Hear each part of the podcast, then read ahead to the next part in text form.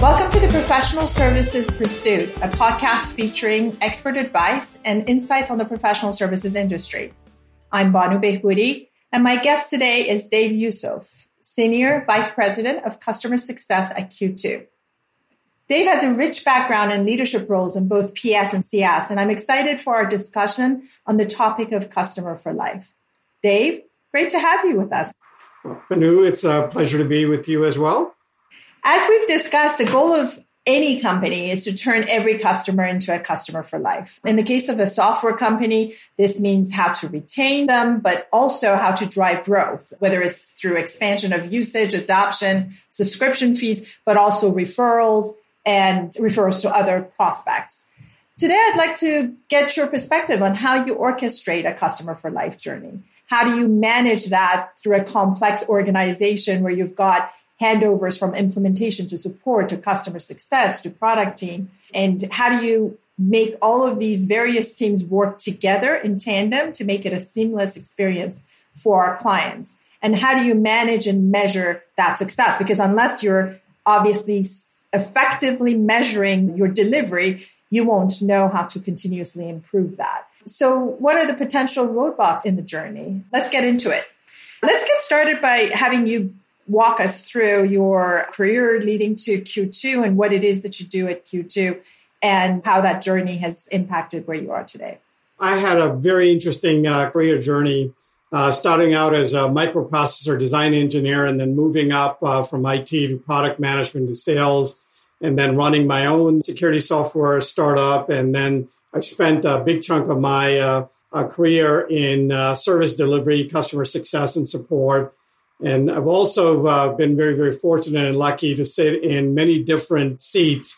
I've been uh, Chief Services Officer, SVP of Services, Group VP of Services and Support, Solution Strategy, uh, Sales and Marketing uh, Head, as well as Business Unit GM. And I've also had the opportunity to work in a variety of different industries for some of the leading software firms like uh, Q2, NextGen, uh, Sphera, Epicor, Allscripts, uh, CA Technologies, MCI Verizon.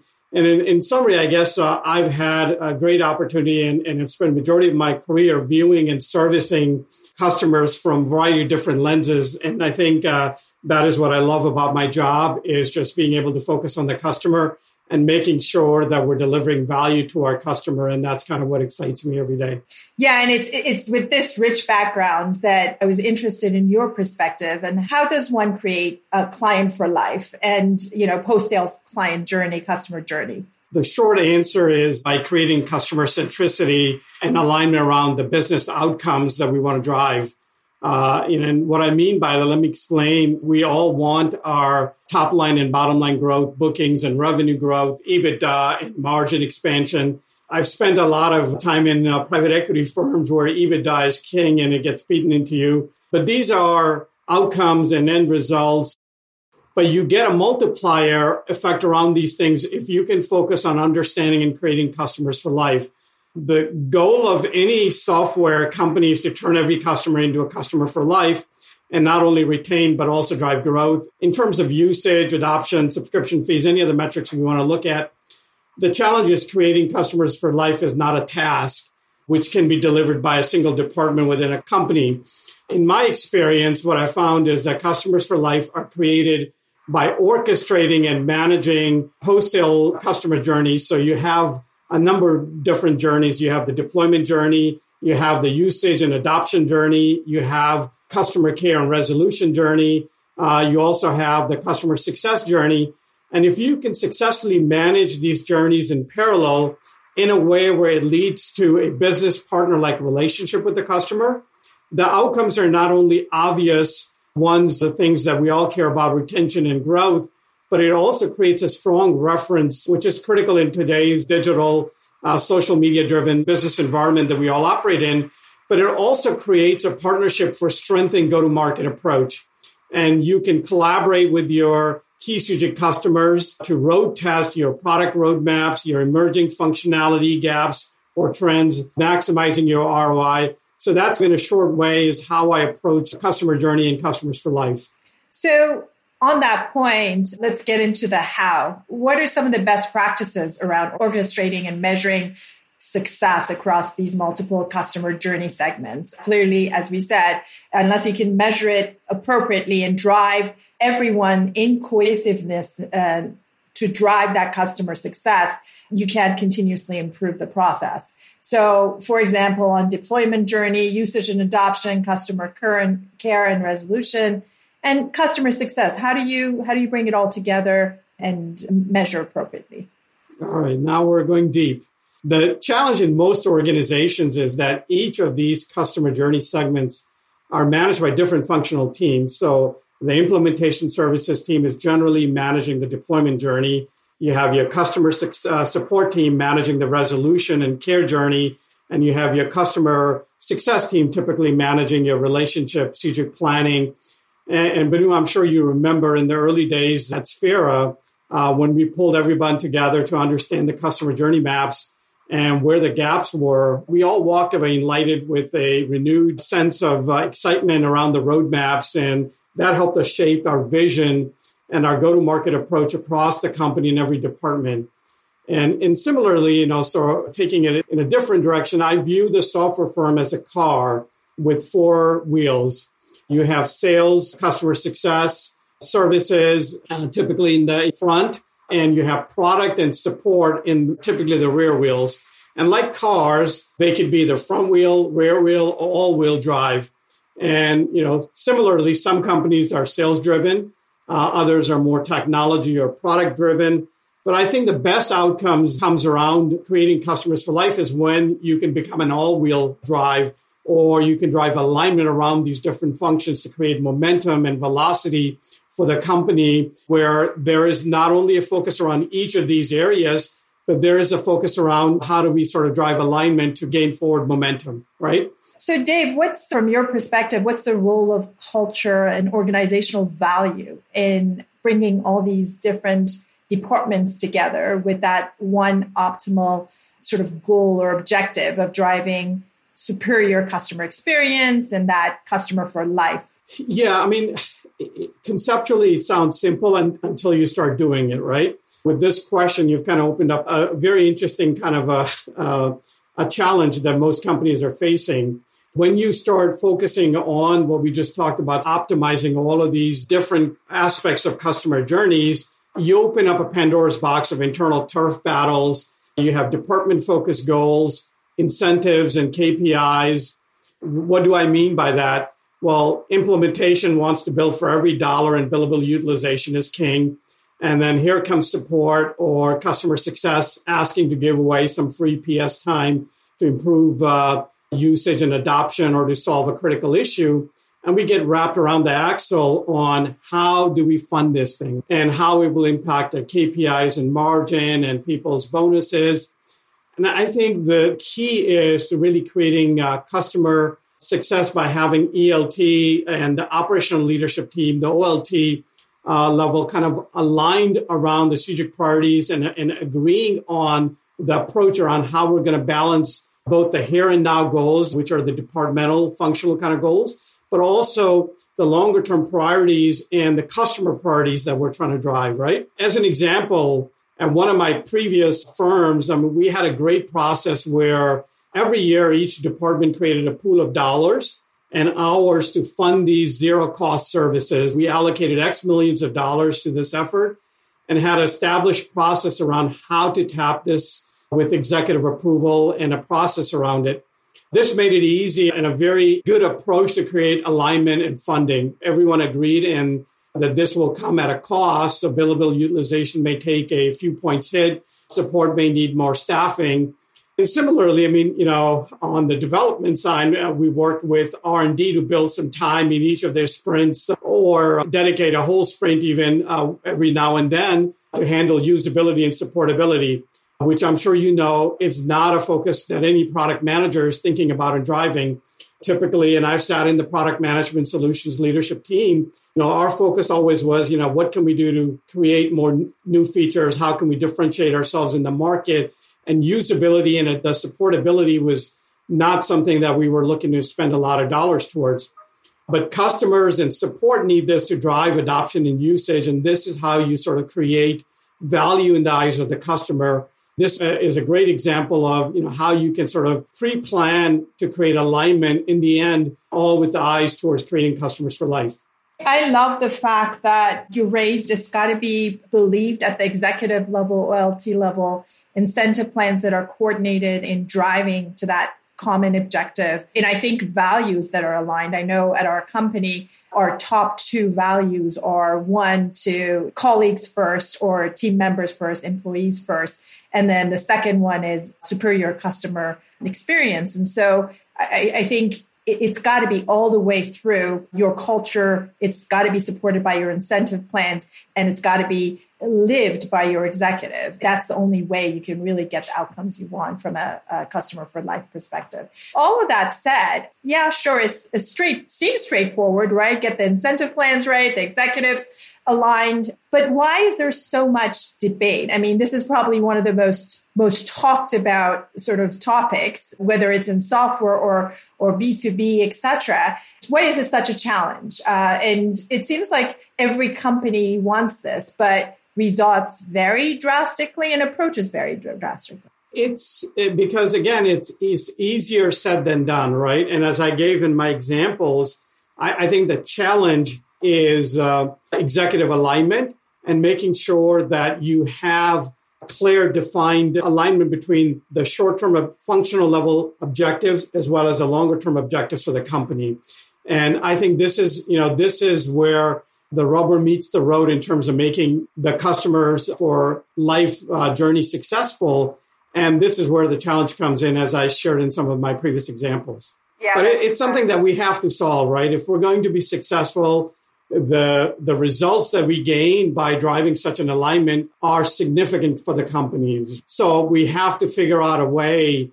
How do you drive more alignment in terms of measuring and uh, creating some measures of how do you gauge whether you're being successful in this journey or not? Yeah. So, how do you measure customer experience from your perspective? Well, I think, you know, what we have in place today in most organizations is that each function and department within the company has always key performance indicators, like for, for delivery, where I've spent a lot of my career managing and leading professional services organizations. Uh, it's always billable utilization. It's always the backlog. It's always the revenue that we're driving for the company. For the support organization, it's going to be the case closure, the productivity. The goal is how do you, you know, create a view which measures and gives you a good gauge of these customer journeys, like the deployment journey or the resolution journey, and not just the individual goals and objectives and KPIs for the departments, which may or may not translate into what the customer cares, right? Customers really don't care about your utilization or your margin and those kinds of things. They care about the end results and impact and ROI that they're receiving from the solution. So I think what you can do is you can take a balanced scorecard approach uh, by aggregating the metrics uh, which effectively measure the customer experience score for each of these functional teams and more importantly for the customer journey segments that you're trying to measure. So, for example, for implementation team, which is going to be driving your deployment journey, you would look at, you know, project backlog. You would look at go live delays. You would look at post go live, you know, sort of case volume. And for support, it would be something case backlog, resolution SLAs, the escalations. For DevOps, it will be the system availability. And when I mean system availability, it's not just that the system is up, but are the critical portions of uh, the application up and running. For example, for us, you know, we measure that by looking at money movement. At the end, the system can be available, but if our customers are not able to send wires and ACH transactions and things, it's irrelevant if the system is available. So the key functionality that you're trying to drive within the system has to be available. And you have to be able to sort of look at it from the in the DevOps from major incidents situation. So I think once you have the score at each of these journey levels, you sort of aggregate key items uh, to create an overall customer experience score. First, you take some of these key metrics to create a journey level score, and then you aggregate them uh, to create a customer experience level score. This is where you're taking your metrics and turning into more of a customer facing uh, scorecard of what matters to the customer, and then being able to measure yourself, right? The the challenge is, I mean, it's a great concept and it seems very logical. Uh, the challenge is that none of the software tools that are out there today, even when you look at something like a Gainsight or Qualtrics or, or Salesforce, are giving you this view. So it is kind of uncharted territory and requires some brute force BI effort, some cross functional teaming. It is also an iterative process as the output in the first pass may not be 100% aligned, but it is a necessary step, right? And then you need a process and an alignment to drive actions to improve the pieces that this scorecard is going to sort of uncover uh, that are impacting the customer experience. And you need a deliberate and a aligned kind of an approach of how we're going to go and improve this. So I love the concept, right? The balanced scorecard. I mean, there's so much material out there and controversy around whether you use NPS, CSAT, all the other different methods, right, that come around voice of the customer and getting feedback. And the concept you're introducing here with this balanced scorecard is can can complement any of the other sort of survey based CSAT, NPS, etc. And they are based on understanding the journey. So it's going to be that balanced scorecard will be different for each company, right? It's going to be based on their analysis of the journey and understanding if I if I'm understanding you correctly, understanding what the um, client journey demands of a product team. What would be a client success from a product delivery perspective, from a support perspective, from implementation, and then having those measured and together that forms the balanced scorecard. I, I just love that concept because I think without that, um, that's why you have so much controversy around some of the other measurements NPS is that because it, it, it's not necessarily taking into account across various departments, bring them together in one this one balanced scorecard. So I think that's a great idea. So what are the challenges in in getting there with a balanced scorecard outside of I know you talked about the tools that you don't have a tool in the market, etc what else is is the challenge and what should our listeners look for when they're developing this concept yeah the big trap that people fall in and we've been doing balanced scorecards for uh, decades right so this is that's not a new concept the challenge is that all of those balanced scorecards are looking at the business only from our lens and looking at from from only what we care about the only thing most organizations would look at is they would have an NPS score, they would have a customer sat score, and they would look at that as a measure of how well are we doing for the customer. They would look at things like, you know, what is our retention rate?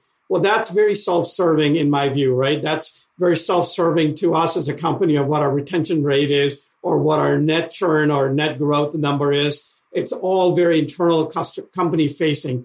I think that the challenge here is to put ourselves in the customer's lens and, and take a look at it from a customer's angle and see how do we view this from the customer journey, what customers care about. So we focus and tilt this balanced scorecard towards things that matter to the customer, right? So it's not about our billable utilization. It's not about, you know, how much margin are we making or things that we care about, which are still very important and something we need to continue doing. But in order to measure and gauge the journey, we have to view it from the customer's lens. And this is where sort of the trap comes in is that most business leaders and most organizations are very comfortable in measuring from their lens but you know struggle with when they try to go and look at it from the customer's angle and I'll, I'll give you an example and i think it's a lesson that I learned very early on in, uh, in my career for a very large Fortune 50 company. You know, was a customer of mine, and I was an executive sponsor for that company. And we had closed a very large sales transaction. And we had, it so happens that about a month later, we had our sales conference, internal sales kickoff uh, coming in for our new year. And we wanted to create some visibility and momentum and some rah rah with our sales team around this particular win. So we wanted the customer to record a, a video for us saying why they selected us. And, and I still remember this conversation with this CIO. I mean, it's been more than a decade uh, ago. They said, Dave, I'll do this for you as a favor, but I want you to know that so far, this is your success. It's not my success. My success is going to come when you guys implement the software we have and I start getting value from it and I start getting the ROI So I will help you get your success and celebrate your success, but you got to get me to my success. And I think that's the lens that we've got to look at it. And, and I think if we do the scorecard from the customer's lens and look and see the metrics and the measures that are important to the customers and are true to ourselves, right? That we are accurately gauging ourselves in those areas and measuring and, and ranking ourselves, I think you can drive a true improvement in, in this. Excellent conversation, Dave. Thank you. It's been very uh, informative. And I'd like to ask that you come back sometime in the future so that we can see the progress you've made at Q2 with this balanced scorecard but it's been extremely informative. I like to usually finish off by asking the speakers on what are they reading, what, what's their recommendation in terms of uh, books that have influenced their thinking, whether it's professional or personal life. Any recommendations for our listeners? I think I'll, I'll point to a couple of things. Uh, one, uh, you know, I, I just love the Harvard Business Review, and they come up with a lot of short articles. And I think I would encourage everybody there's always something very relevant and very timely that they're talking about. I mean, you know, there's a lot of conversations taking place around the great resignation and how do we bring right. employees back into the office now that they've been working remotely. And uh, it's challenging the managers of how to operate differently. So I think there's always some great nuggets of information there, and they're very bite sized consumable. So I would encourage everybody to look at that. But a, a great book I read recently, it's called Think Again by Adam Grant. And it's a good book. In this book, I mean, Adam, through short stories, is reinforcing and exploring the importance of rethinking versus sort of clinging on to our old beliefs and biases. And especially, I mean, I think for business leaders, the more we have been in, in these kind of senior level roles and more we have been able to deliver successes, you know, we get sometimes trapped by our playbooks and we want to come in and always want to apply the same playbook that we may have seen successes and we have certain biases and beliefs. And the, the interesting thing is the world is always changing and we need to change our thinking as well. And our beliefs need to evolve with the business, with the times.